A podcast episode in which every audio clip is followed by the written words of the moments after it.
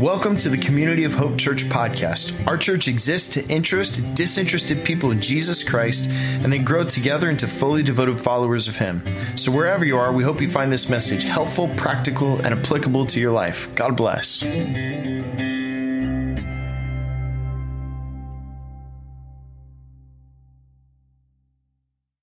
I want to say before I get started, though, this past Wednesday, we had a great thing that we wanted to honor and tip our hat to. So it's Veterans Day. Veterans Day is always a time when we think about the precious men and women. Well, you're getting ahead of me. Go ahead. Because I'm going to have our Army, Navy, Air Force, Marines, Coast Guard, National Guard. These folks stand. If you're here, if you're watching online, stand in your room right now. And can we just honor these folks? There they are. Come on. Yay. Thank you guys so much. Praise God. We never at Community of Hope want to get that move past that without taking a moment of pause and honoring there. And I'm going to take a moment of personal privilege because yesterday we had a cool thing happen in my family.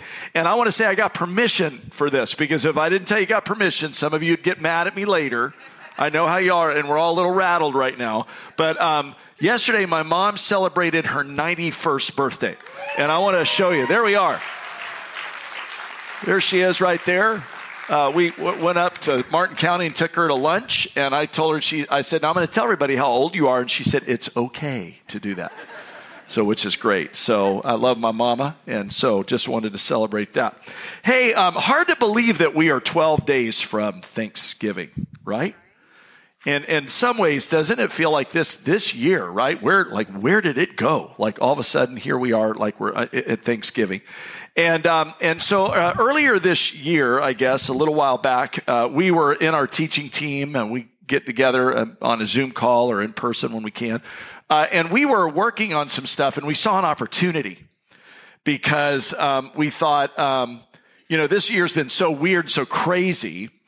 And we said, we all get to Thanksgiving, and Thanksgiving, and I don't mean this disrespectfully, but Thanksgiving a little bit is a sort of a culturally mandated opportunity to pause and give thanks. And I think it's right. I think we should. But sometimes we just do a drive-by from that. We just sort of drive by this sort of what we do, this sort of thing. But we saw embedded in this this year a unique opportunity because the writers of Scripture tell us that gratitude's not great only for when things are going well, but when things are not going well. And we thought, that is this year. And so we thought, okay, let's lean into this and press it from a deeper standpoint, not just from a cultural standpoint. Let's look at what God's Word says to us about gratitude and do some learning in this. And I'm a student myself, and so I thought this would be a great time to do this. And so I want to encourage you, if you have your app or your Bible or your notes or whatever, I want to dive in. We are in a series we're calling it The Attitude of Gratitude, and we are in week 2 of our series.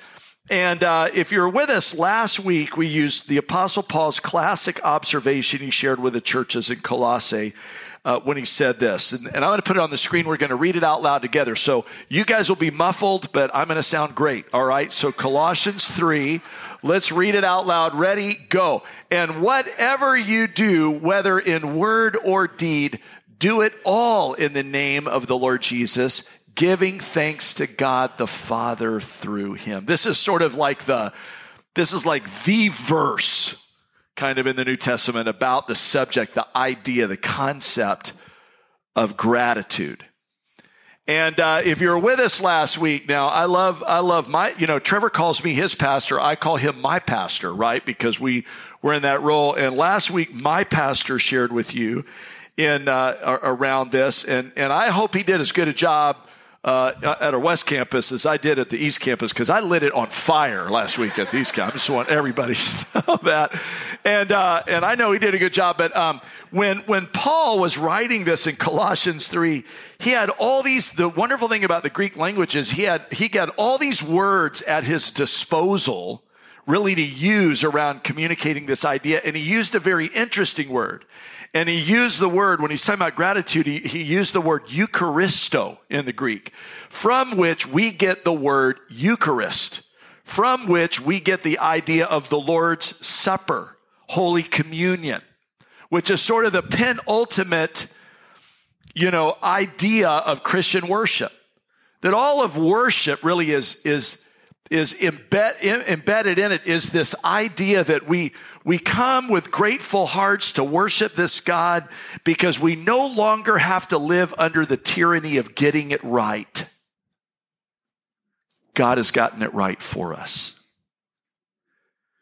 And now because we just came out of a series where we said in the series right before this, Come Alive, that we believe that Christian discipleship and our own emotional well-being and wholeness and how our character grows are two unifying ideas. So I don't want you to misunderstand. That's true. But the central idea behind Christian worship is the idea that we have been set free from the tyranny of due religion into the freedom of what Christ has done for us. Come on, someone should say amen. Okay, right? And this is the idea. I think I've shared before that when I was growing up, and I shared this on our East Campus, when I was growing up and had become a follower of Jesus, I was just kind of a beach boy. I was just kind of hung out at the beach a lot, and then Jesus started to mess with my brain and mess with my heart, and I began to fall in love with him, and I began to get this idea in my own life about what it meant really to understand, worship is this opportunity to go, man, thanks, Lord, you've set me free. Thanks, God, that, you have purchased heaven for me because of your shed blood on the cross, not my inherent goodness, right? And I began to get an idea around that. And I had just, when we moved over from Braden to West Palm Beach, I went to JCPenney and I bought a big old stereo. How many of y'all remember big old stereo systems?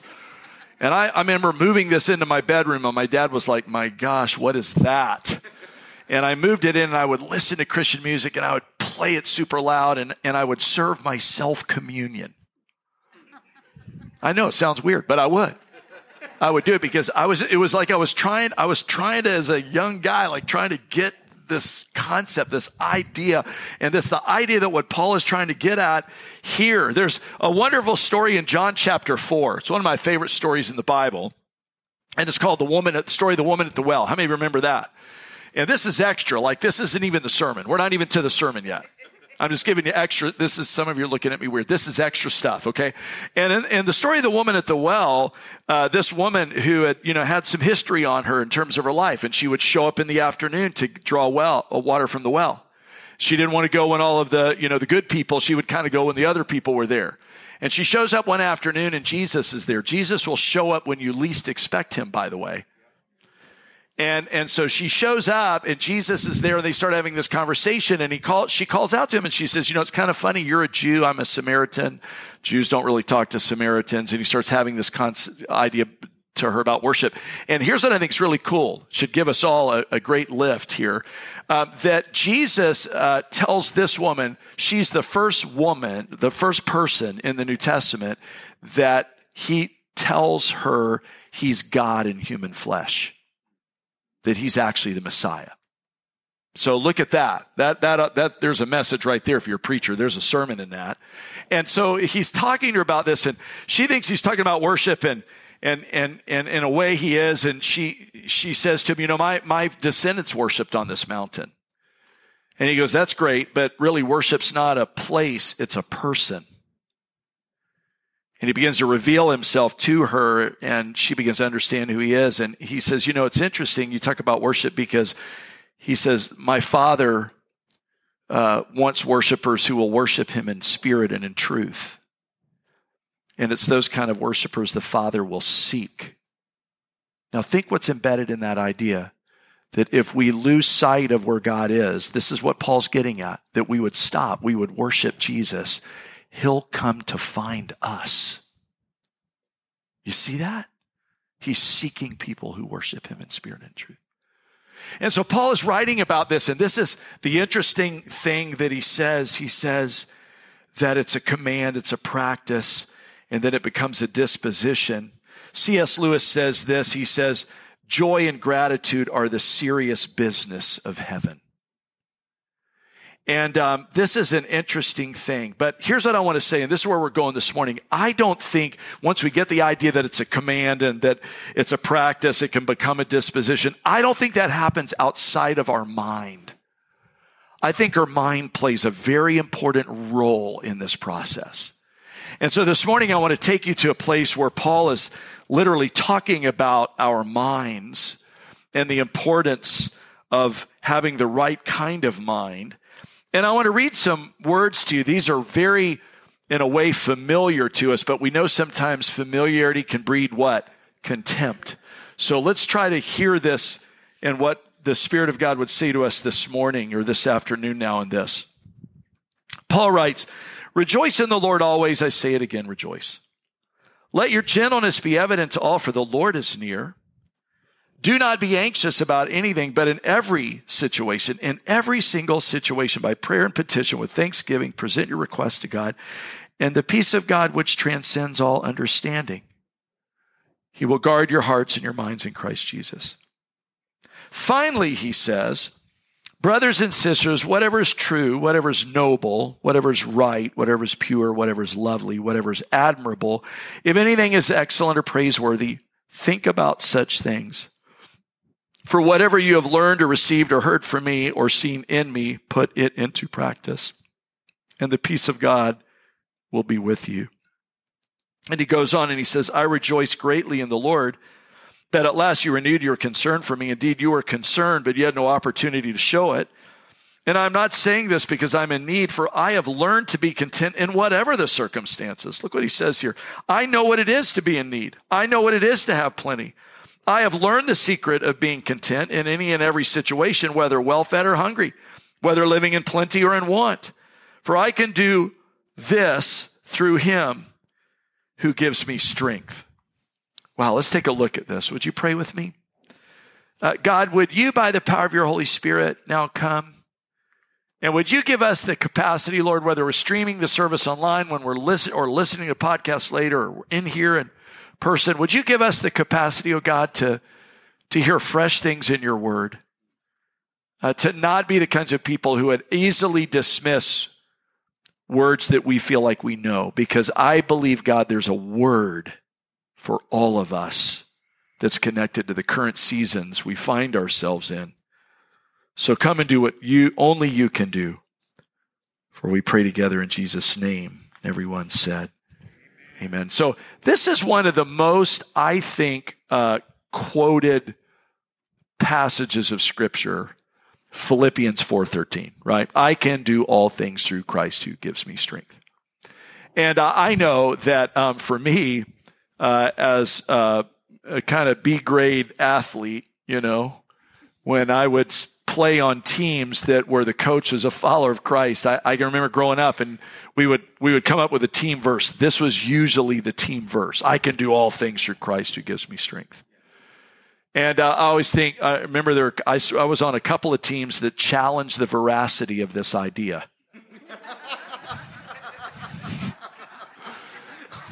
Just want to say. And but what if Paul's really trying to have us understand something that is a little more involved? Here's what I think it's interesting. Paul's in prison. It's always something that's easy to say. Paul must be in prison. If you say that normally, you're right. He was maybe in prison. And historians believe that he was under house arrest in Rome, which would most likely not be the kind of house arrest we may think of. And most likely when he wrote this letter, he was writing the letter to thank some friends who had given him money for food so he could eat and he could live. And we now know it as the book of Philippians, but it was a letter written to these people that you just see in even what I just read, where he's just expressing, you know, a kind of gratitude. And embedded within this, in his writing, he tells and both models for us a kind of joy that doesn't depend on external circumstances, but it's a joy that is rooted in Jesus Christ. And he's teaching us how to connect our contentment and our gratitude to our Savior. And this is so powerful. And one of the things that I really think is really cool around this is he gets to the end of these words, into the heart of this passage, and he uses the word finally. So he said all these beautiful, lofty things, and then he just kind of goes, you know, like to summarize, finally, here's what I want to do. And then he threads through this stuff that is some of the most well-read scriptures in the entire Bible. And finally is a word that has connective tissue that always connects what he's about to say to what immediately precedes it. And as Paul welcomes us into this, he invites us into a deeper understanding around three things. It's kind of a challenge around three things. If we're going to understand how our mind is such an important part of our growing sense of gratitude, not connected to external circumstances, we're going to have to be challenged by the three things that I think Paul offers to us, and I want to give them to you. The first one is simply this. He's trying to say this. He says, I believe, let your thoughts begin and end with God. And I see this in Philippians 4:8, and I want to commend it to you. Notice what he says here. He says, finally, brothers and sisters, whatever it is that is true, whatever it is that is noble, whatever is right, pure, lovely, admirable, if anything is excellent or praiseworthy, think about such things. And what he's doing here, I want you to know, he's drawing a backstop against these other things we may think about. So while he's commending to us some stuff we should think about, he is wanting to lower the lights, if you will, and the volume on the things that we shouldn't think about. Do you notice what he's doing there, right? It's almost as though he's putting a tent stake in the ground and he's saying, these are your boundary markers. Stay right here. I remember years ago watching a movie, a great date flick movie was the movie Hitch. I think Beth and I went to see it. How many of you remember the movie Hitch? Okay, great. You're more culturally in tune than 9 o'clock. That's what I'm saying. Okay. And there's this movie Hitch, and it's Will Smith there, and I think it's Kevin James is the other kind of major actor. And Will Smith is trying to help Kevin James find the love of his life, kind of a thing. And there's this one moment where he's going to go on this date, if you remember this, and Kevin James is dancing, and he dances like me, which is horrible. And so finally, Will Smith puts on some music. You remember that moment when he puts on the music and he's dancing with Kevin James and he says, man, you got to stay right here, man. This is your box. You stay, right? Come on, y'all. I worked hard on that. Come on. And it's like right here. Stay right in here right now. When I saw that movie with Beth goes, honey, stay right in here. You don't need to wander anywhere outside of those lines, right?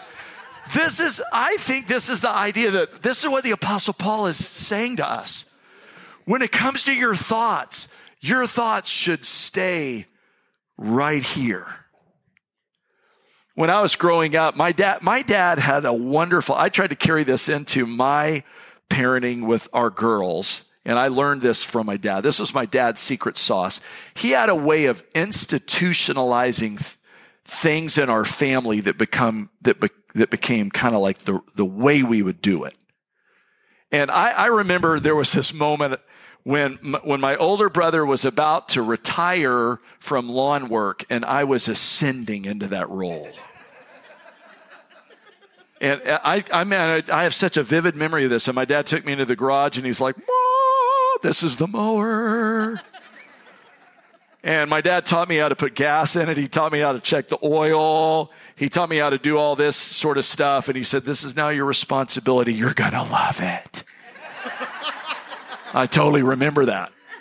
And then my dad, he taught me, like, when you start it, don't put your hand underneath it. Here's the catcher. This is how all this works. But I'll never forget that my dad did this. And he goes, now, for one last time, this is him institute. For one last time, I'm gonna cut the boundaries of our yard, and I want you to always start there, and you stay right there. And it was really like my dad was going, "Stay out of Mr. Jones' yard." This is what Paul is saying. Hey, finally,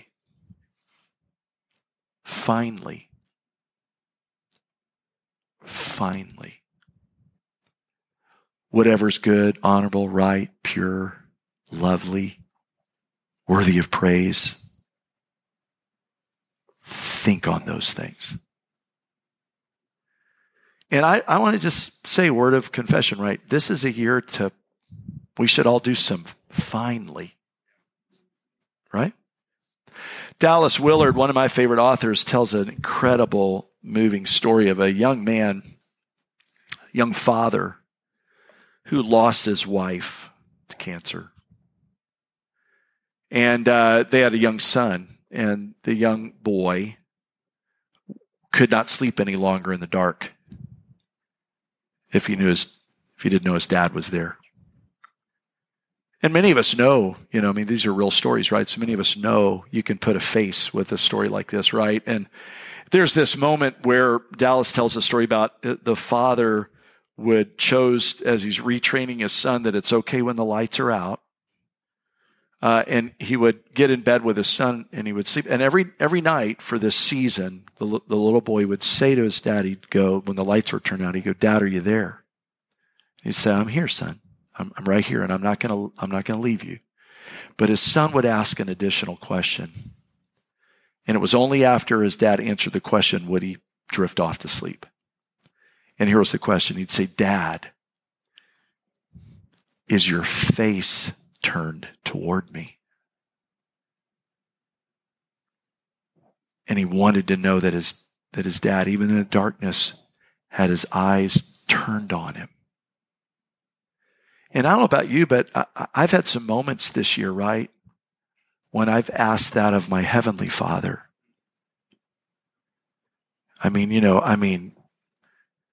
Trying to figure this out, right? Trying to lead you guys as I'm asking the Lord to lead me. It's complex. I wonder sometimes if King David was going through something in his life of similar idea when he wrote in Psalm 39. Listen how he writes this. He says, "Lord, where do I go from your spirit? Where can I flee from your presence, Lord?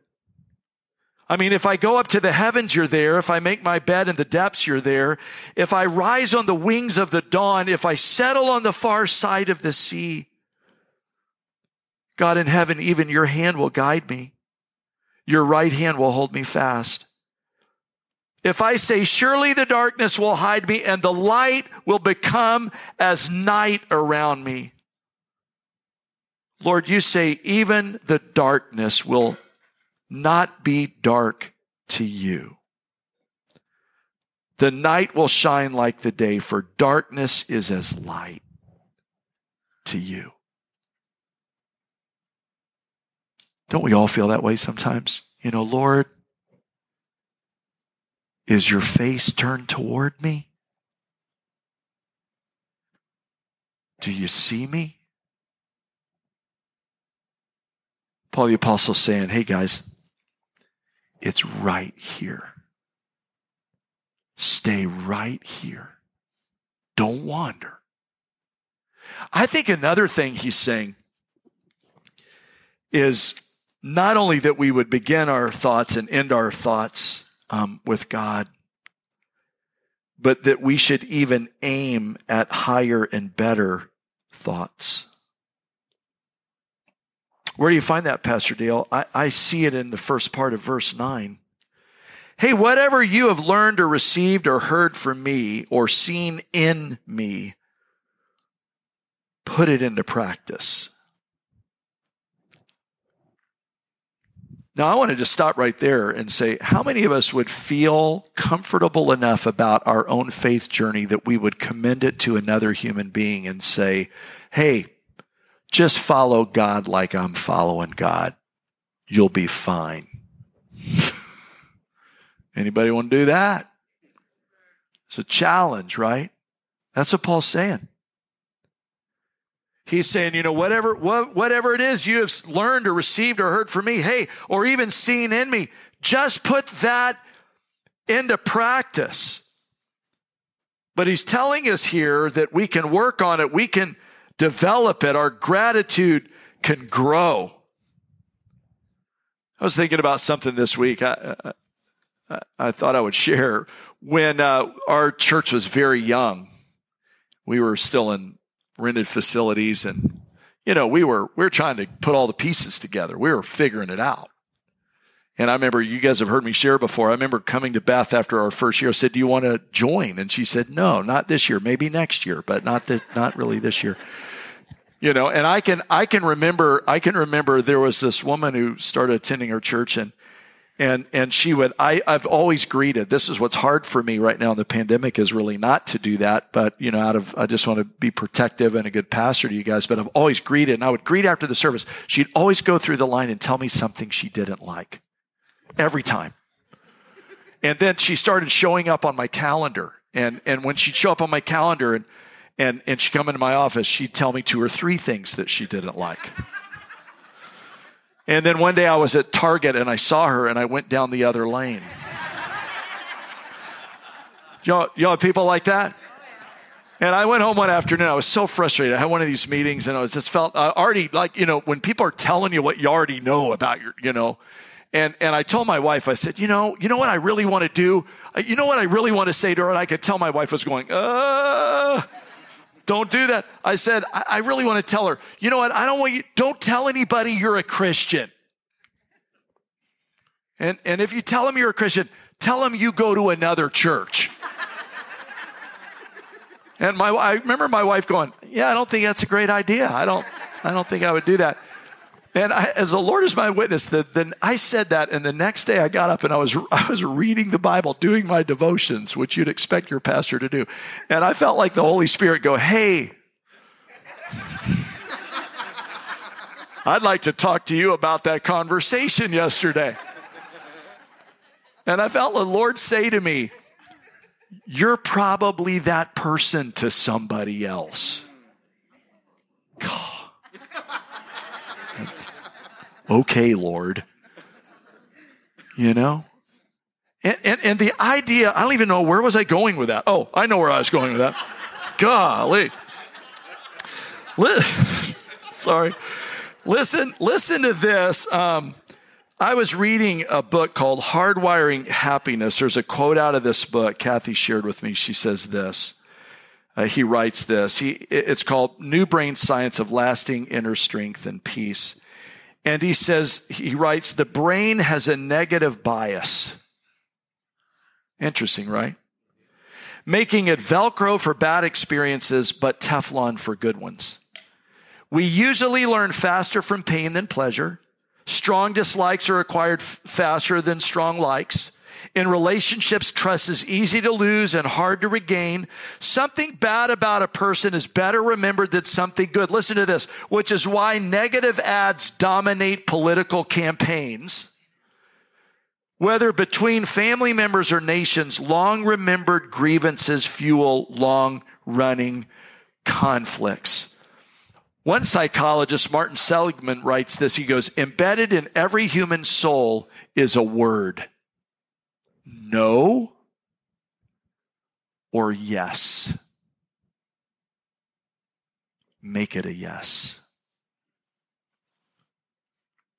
We have I think it's, as a part-time theologian, right? I think it's the fallenness of our human nature that bends us toward negativity. And I think what the apostle is really saying to us is this. We should aim at higher and better thoughts. And Paul says it in such a challenging yet beautiful way. Hey, whatever you've seen in me, whatever you've practiced in me, what if all of us said right now, we're going to put that in play and then we leave here? And we're going to go carry out of this place a different constitution because it matters. I mean, some of us are about to sit down with, I guess I say that. I was going to say, we're about to sit down with people at Thanksgiving. Are we? I don't know. What are we doing? Tell me. So my wife right now, tell me what we're doing. I don't know what we're doing. What am I wearing? Where's the mask? I mean, this is where we are right now. right? Good gosh. Okay. One other thing. I think Paul is saying that your thoughts determine who you become. And I tell you what, the Lord gave me this week, and it was a word for me. I pray it's a word for you. Look at verse 9. Look at all of verse 9. Whatever you've learned or received or heard or seen in me, put it into practice. Now look at the rest of it. And the God of peace will be with you. Amen. I want to ask you a question. Here's what I believe. I believe that Paul isn't saying this because God won't be with you if you won't do this. Come on, use your brain. Is that what he's saying? Is that the kind of God we worship? Hey, if you're not doing this, I'm not going to be with you. No. That's not what he's saying. Here's what he's saying. You won't notice he's with you. And the God of peace will be with you. Solomon was writing one time, y'all, and he says this, Proverbs 23:7. Look at this verse. As a man thinks in his heart, so is he. Yikes. As a woman thinks in her heart, so is she. I think I can do it. You're right. I think I can't do it. You're right.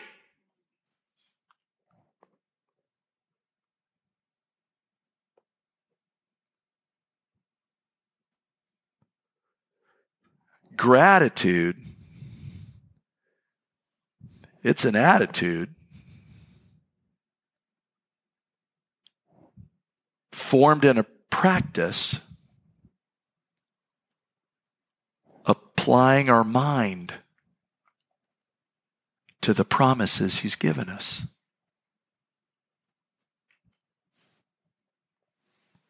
One of the wonderful things from my vantage point as a pastor is to literally see people come into a fellowship in one state of mind and literally apply what we're talking about, and everything about their life just suddenly starts to transform. It's the funnest thing. I was training a group of younger leaders one time stepping into ministry, and they said, what do you enjoy? You've been doing this a long time. One guy said that a little bit with a little bit more horsepower than I wanted him to say it. Like, you've been doing this a long time. What do you enjoy? And I said, watching the lights come on. People, life can change. I mean, some of you came in here with a burden of heaviness, and God wants to give you a spirit of gratitude and change your life with it. I can't. You're right. I can. You're right. May we all be courageous enough to step into it. Jesus, I want to pray for all of my friends online and in this space.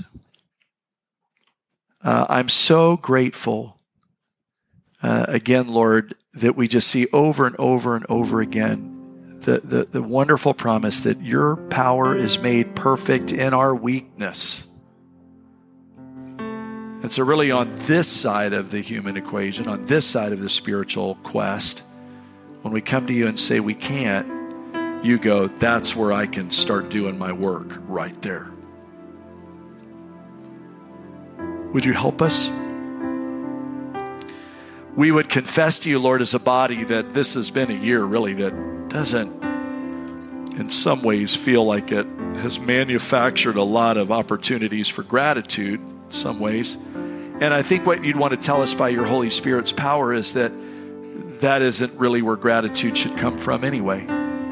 It should come from someplace deeper, something more real.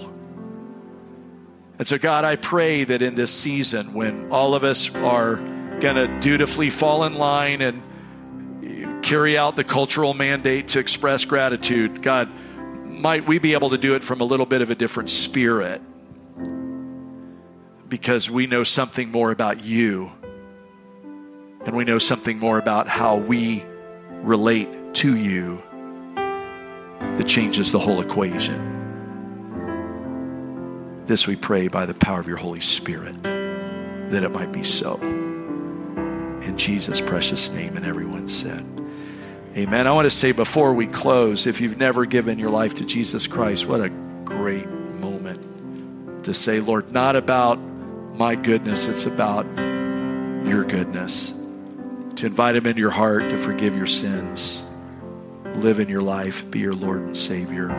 Great spot. We have people that would pray with you for that. And we also have people that pray with you if you have a need. Would you stand with me and let me offer a word of benediction? And now would you go in his grace, grace that you have received, not having any connection to your goodness, but simply because of his mercy that he loves you. Would you receive that grace over your life, and that would you endeavor in this moment to step from this place to be a person who spreads abroad the fragrance of the knowledge of the Son of God in every place you go, by his power and his strength. Go in his peace. Amen. We'll see you next weekend. Praise God.